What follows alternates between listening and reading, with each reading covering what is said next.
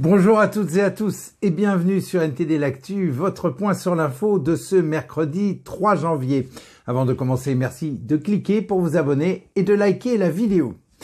Le Conseil d'État a validé une circulaire du ministère de l'Éducation nationale visant à accompagner les élèves transgenres à l'école. Désormais, le prénom choisi par l'élève devra être utilisé dans le cadre de l'établissement scolaire. La haute juridiction administrative a rejeté les requêtes déposées par certaines associations soutenant que la circulaire ne porte pas illégalement atteinte à l'intérêt supérieur de l'enfant.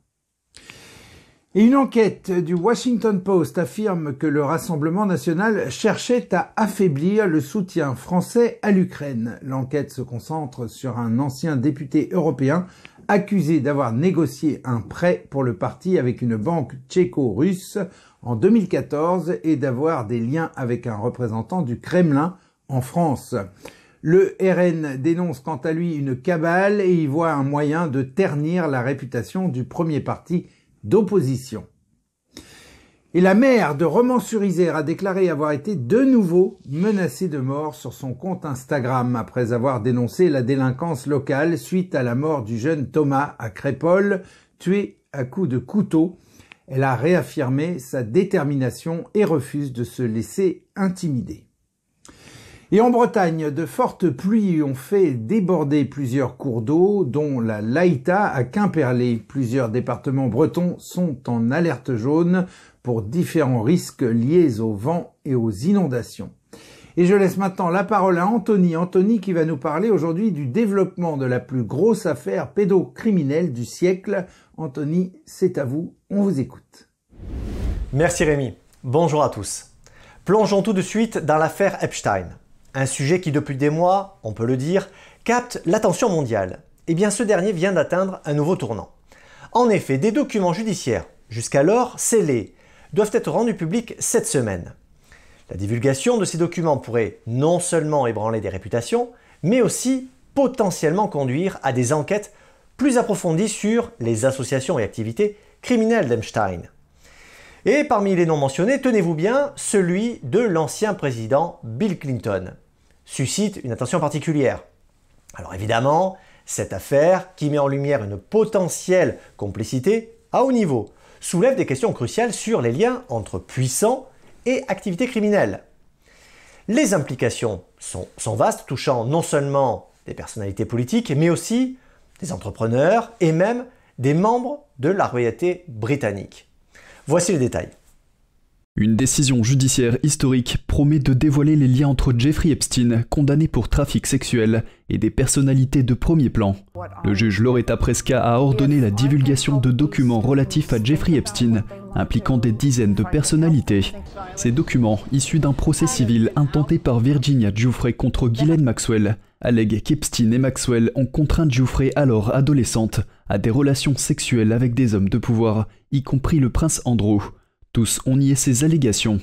Parmi les documents bientôt accessibles figurerait le nom de l'ancien président américain Bill Clinton, identifié sous le nom de Do 36, qui serait mentionné dans plus de 50 documents. Clinton aurait coupé les liens avec Epstein en 2005. Aucune allégation d'acte répréhensible n'a été portée contre lui, mais ses voyages sur le jet d'Epstein suscitent des questions. Les documents à dévoiler pourraient également éclairer le rôle de Ghislaine Maxwell, condamné pour trafic sexuel. Plus de 150 noms désignés initialement comme John ou Jane Doe seront potentiellement révélés, bien que toute personne devant être mentionnée ait la possibilité de faire appel. Ces révélations pourraient dévoiler non seulement des actes répréhensibles, mais aussi les réseaux étendus d'Epstein, offrant une fenêtre sur un monde souvent caché aux yeux du public. À la lumière de ces révélations, nous voici devant une véritable boîte de Pandore. Et les conséquences pourraient bien s'étendre au-delà des individus nommés et toucher des réseaux entiers dans les hautes sphères.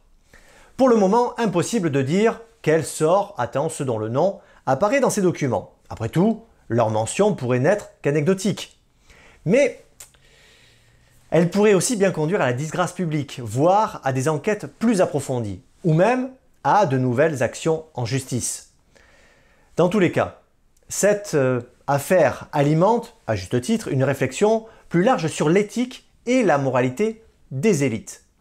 Mais pour l'instant, la question demeure. Jusqu'où ira l'onde de choc de cette affaire?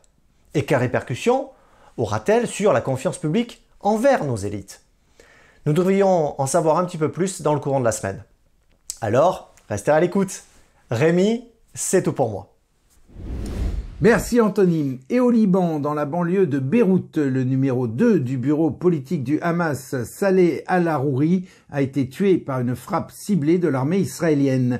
La frappe qui visait le bureau du Hamas a tué six personnes, dont des chefs de la branche armée du Hamas et leur garde du corps. Le Hamas a confirmé que Saleh al-Arouri avait été tué lors de la frappe. Et aux États-Unis, la présidente de Harvard, Claudine Gay, a démissionné après une audition controversée au Congrès concernant la lutte contre l'antisémitisme sur les campus. Des accusations de plagiat liées à ses travaux académiques ont également contribué à sa démission. Claudine Gay, personnalité connue de la gauche américaine, n'était pas très populaire, c'est le moins qu'on puisse dire, auprès des conservateurs. Et on passe maintenant aux actualités sur la Chine avec Vladia. Vladia, c'est à vous, on vous écoute. Merci Rémi, bonjour à tous. Alors qu'une grande partie du monde accueillait 2024 avec positivité, le dirigeant communiste chinois Xi Jinping n'a pas joué la même musique ce week-end. Il a dit l'économie chinoise est en difficulté. C'est la première fois que Xi Jinping admet quelque chose de ce genre dans ses messages du Nouvel An depuis dix ans. Reconnaissant les emplois manquants et les entreprises en difficulté, Xi Jinping a mis en garde contre d'autres défis économiques au cours de l'année à venir, parlant d'une vague de vents et de pluie. Ces remarques ont été faites à la suite de nouvelles données publiées par Pékin qui montrent des problèmes évidents. L'activité des usines du pays a atteint son niveau le plus bas depuis six mois en raison de la baisse des commandes, tant à l'intérieur du pays qu'à l'étranger. L'économie a été une préoccupation majeure pour la Chine cette année. Les problèmes vont de la baisse de l'immobilier à la hausse du chômage en passant par l'augmentation de la dette locale. Un expert avance que le régime a rendu son économie très difficile à investir et qu'il y a donc de nombreux défis structurels à relever. La Chine arrive à une étape grave et l'illusion semble se fissurer peu à peu. En plus de sa déclaration sur l'économie, Xi Jinping a ajouté une pesanteur de plus à son message du Nouvel An, avec un nouvel avertissement adressé à Taïwan. Il a qualifié la réunification de Taïwan et de la Chine d'inévitable. Le PCC n'a jamais pris le pouvoir à Taïwan. L'île vit sous le système de la République de Chine qui, contrairement à la République populaire de Chine, n'est pas un système communiste. La présidente de Taïwan a déclaré que c'est au peuple taïwanais de décider de l'avenir des relations entre les deux rives du détroit, ajoutant Pour ce qui est de la voie à suivre dans les relations avec la Chine, nous devons suivre le processus démocratique.